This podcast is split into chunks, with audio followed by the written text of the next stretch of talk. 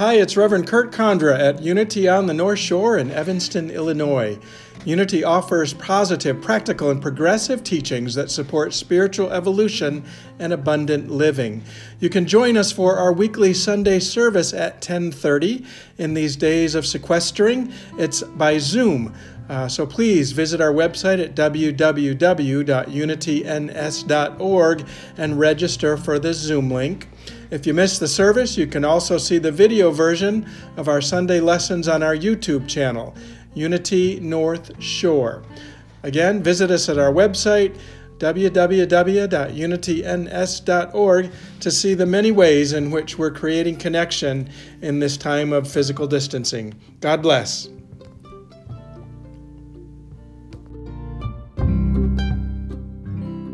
I remember uh, the first prayer that I ever learned. See if you recognize this. Now I lay me down to sleep. I pray the Lord my soul to keep. I can see you finishing it. And if I die before I wake, I pray the Lord my soul to take. Um, you know that's that's from the 17th century, and here I went mid 20 mid 21st century. That's still one of the first prayers that I learned. Like the and there was a certain way that we regarded prayer. You know, it was about memorization for many of us. There were certain prayers that we remembered, and our attitude about prayer and about God was that if, if we just said it right, if we said it properly, if we got all the words right, if we said it with the right feeling, if we said it enough times, that then God would grant whatever our prayer wish was. Um, how many was that kind of your concept of what prayer was growing up as a young person? I gotta switch views because I want to see who's responding. Yeah. Now I lay me down to sleep. What a scary thing. If I die before I wake. Like, what a weird thing to put on children, you know? Um, and yet, I think what what unity sort of my understanding of prayer changed greatly once I got to unity, right? Because then it was not about wanting to somehow convince God that I was worthy of this, or somehow get God to change his mind, or somehow get God to do something that wasn't already being done. Right? In unity, I came to understand that what prayer is about is really changing myself, changing my attitude, my belief, my behavior, so that I could more fully embody the qualities of God that I know are innate in me. So it's um, it, it was a very large shift for me when I first found unity. And I think key to being able to be in that kind of a prayerful connection with the divine is really what Lisa just sang about, right? It's about being able to bring uh, what's most alive in my heart and my feelings and my believing and my emoting, bring that into my prayer experience with God. That's what prayer is, right? This complete sort of openness without boundaries so that truly it becomes a transformative experience for me I'm not trans- trying to transform God or change God's mind or or win God over. Um, it's really about being completely open and even vulnerable about what's on vulnerable about what's on my heart, so that in my prayer experience I can be open to a different way of seeing things, a different perspective, uh, a way of seeing the world that is far more expansive, and it doesn't have to be in the way that I thought it was going to happen. So I kind of wanted to clarify that point about what we mean by transformative prayer. Transformative prayer in a unity context is really about how we bring uh, a greater aspect of our own spiritual divinity into our connection with God. It's not about trying to change the divine. like that, when you think about that, how arrogant is that? I'm going to change God's mind. the unchanging, infinite, ever present, somehow how I show up is going to change that, right? So um, we want to be moving into a space of being very cognizant that our prayer life is really about how we can be more available and more present to the power and the divinity and the just incredible energy that the universe has for us to embody. Yeah. Um, most of you are probably familiar with the story of Myrtle's healing, but it's such a central part of Unity's understanding and Unity's founding, this sort of prayerful experience. Um, you, you, most of you are aware of Silent Unity. I'm going to throw that out there again as a beautiful resource. For almost 150 years now, Silent Unity has been in prayer around the clock. Prayer is baked into everything about Unity teachings and Unity understanding. And I'm reiterating, reiterating that now because I feel like more than ever, um, at least in my own experience, it's been harder to have that authentic connection to God. It's I notice even my affirmations can sometimes become a little bit rote. And because there's so much noise and commotion in the world, I feel like my prayer life is not keeping up.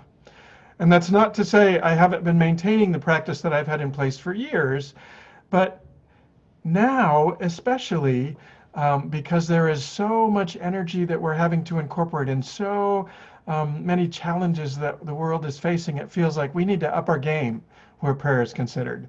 So that's why I'm suggesting that, you know, maybe it's been a while since you've called Silent Unity with a prayer request. It's time to renew that connection.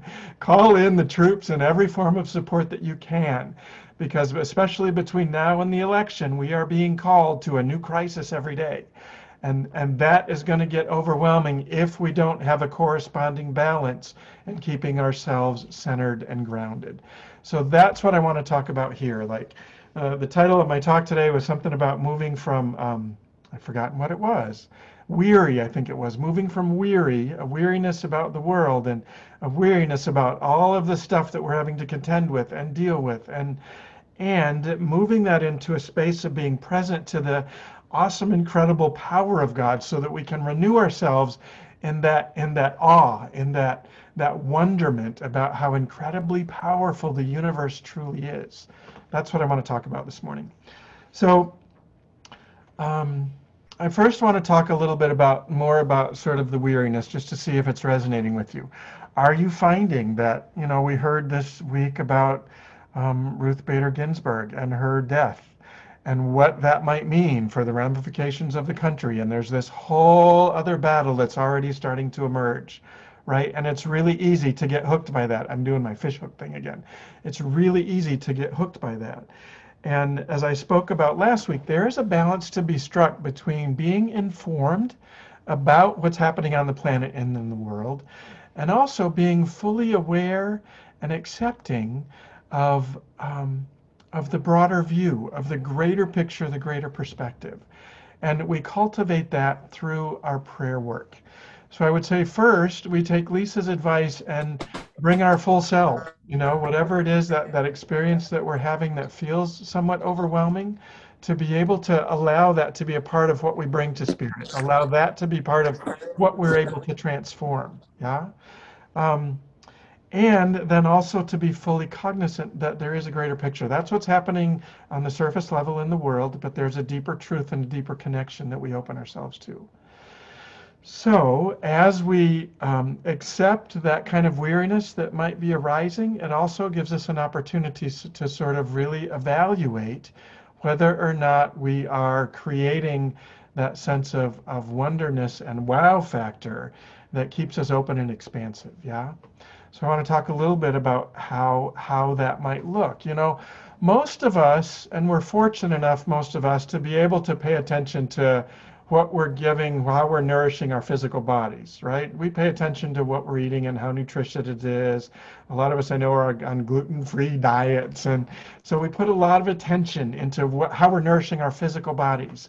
And what I'm suggesting is in this moment in time, it's crucially important that we give that much attention to how we're nourishing our souls. What is it that we're feeding our souls in this time? Because if it's just the constant barrage of um, what's happening in the world and how it needs to be transformed, and we need to show up as love, if it's just that kind of intense um, um, wondering about what's ours to do next, that's going to get overwhelming. So um, what I'm suggesting is that we switch our diets up where soul is concerned, and that we start to feed ourselves in ways that that renew us in that space of wonder. Anne Lamott wrote a book all about sort of the three prayers. One is, one is, uh, oh my gosh, now I can't remember. Thanks, wow. Please, thanks, wow. Help, thanks, wow. There it is. The three prayers. Help, thanks, wow. So help is sort of in the space of recognizing that we've gone as far as we can on our own juice. I've, I'm, I'm doing all that I can in order to stay present and be a responsible citizen and bring my spiritual understanding and apply my principles to that. I've, I've reached a point where, where I've done all I can. So the help prayer is how we invoke spirit. It's a surrender into what is. It's an acceptance of what is and also a surrendering and allowing uh, spirit to move in and uplift and move me into a different space of being so that I can then have an attitude of, of gratitude. Then I can start to be thankful for another perspective, start to be thankful that there is relief even in this as I, I allow myself or avail myself of that. And her her thank so that, that that's help and thanks. Wow is the piece that I'm wanting to spend the rest of our time on this morning. So the wow is about reminding ourselves that there is that we are a part of something greater, that there is this immense universe out there. You know, we are we are one of a billion people walking around on this planet, several billion, right? I know, are we six billion? Is that what it is now? Um, walking around on this amazing planet, and this amazing planet is hurtling around the sun right? In a solar system that itself is hurtling through space, in a cosmos that is ever expansive, and these billions of stars all around us. I mean, there, there's a wow factor that as we allow ourselves to be present to what creation really truly is, rather than continuing to feed ourselves on the problem on the problems that are showing up, particularly in our political life, um, if we feed ourselves on that which is greater than, than our own personal lives, it allows us to expand our perspective. It allows us to sort of be in that space of wonder that Jesus called us to, especially, um, I think, in his call to become his little children, right? That, I think, is exactly what he's referring to in the, in the space of being open and receptive to wonderment. It's about, it's about uh, maintaining sort of the consciousness of a child going to share a brief reading from Matthew chapter 8. This is verses, I don't know, 1 through 3 or 4 or something like that. At the time, the disciples came to Jesus and asked, Who is the greatest in the kingdom of heaven? Right? The disciples at this point are all caught up in which of them is going to be the top disciple. Who's going to be sitting next to Jesus on the throne of God, right?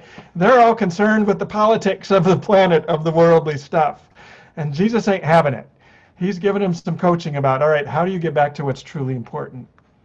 And he did this as he often did by sort of um, demonstrating or pointing to something in the world around him. He, he did it a lot with flowers and fields, but here he did it with a child. He called a child whom he put among them and said, Truly I tell you, unless you change and become like children, you will never enter the kingdom of heaven. Whoever becomes humble like this child is the greatest in the kingdom of heaven. Whoever welcomes one such child in my name welcomes me. This, I believe, is his coaching for us to stay in that openness and that receptive and the curiosity that a child brings to life. A child is totally present to what is. I was talking, my mom was talking not too long ago. She has her great grandkids were there, um, and they were playing some kind of game, and um, she was wanting to give it a little bit more structure because they were just out of control. And so by the time she found a football, she was going to throw out a football and have them bring it back. They were on to the next game. You know, they're so fully present into the moment. They're not waiting around for us to put our structure on their experience of fun while they're running around in the front yard. That's what we're called to do, right? We can be informed about what's happening in the world. We can be, be concerned and asking questions like the disciples were. But the deeper capacity for us to be present to the kingdom of God and to bring it forth is for us to be in that place of receptivity and openness and fully present to the now moment so that um, we don't get so bogged down by the troubles of the world that we aren't available to that expansive nature of the divine, that we aren't, aren't allowing it to move fully into our life experience. So, um, I questioned whether or not to share this next part of it's the very next uh, couple of, of phrases, but and it's sort of the cautionary side of it, right? So it's what I believe is this is what happens to us. You got to hear it as a as a speaking to what happens to us personally, right? Not what those people are doing to us, but this is an invitation for self-reflection. If we stay sort of focused on the worldly stuff, Jesus says, if you if any of you put a stumbling block before one of these little ones who believe in me, it would be better for you if a great millstone were fastened around your neck and you were drowned in the depths of the sea. Right? That's how critical it is for us to stay in a space of wonder, to stay in that childlike appreciation for what is. If we lose that, we might as well be sunk to the bottom of the ocean. It is so, I don't usually like do the warnings um, in, in preaching, but I think now because the temptation and the uh, temptation is so great to get caught up in the headlines and the cable news networks and all of the noise about political campaigns. That is such a huge temptation that it's important for us to understand and recognize that it will kill us.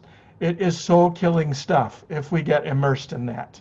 And so to be in wonderment and to find places where you can bring that, you know what that is, right? uh, uh, no, not, we're not going there. That's going to be our meditation. so maybe that's my cue to move into meditation. What I'm wanting to do in meditation is I'm going to invite you to look back over your own experience. And maybe it's a recent experience, or maybe you go back to some memory that you hold dear, but to really um, engage in us that inner sense of wonder that we know is the childlike wonder that opens the kingdom of heaven to us. And hopefully, in this experience, it will become a tool or a touchstone so that as you look at expanding your own prayer life over these next few weeks, that you have this to rely on, this to go back to, this to sort of bookmark as the kind of experience that we're wanting to make sure we're including to nourish our souls in this time and not just feeding our minds with the other stuff. Yeah?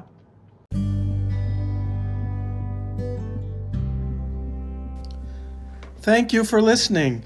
If you enjoyed this podcast, please consider leaving us a review.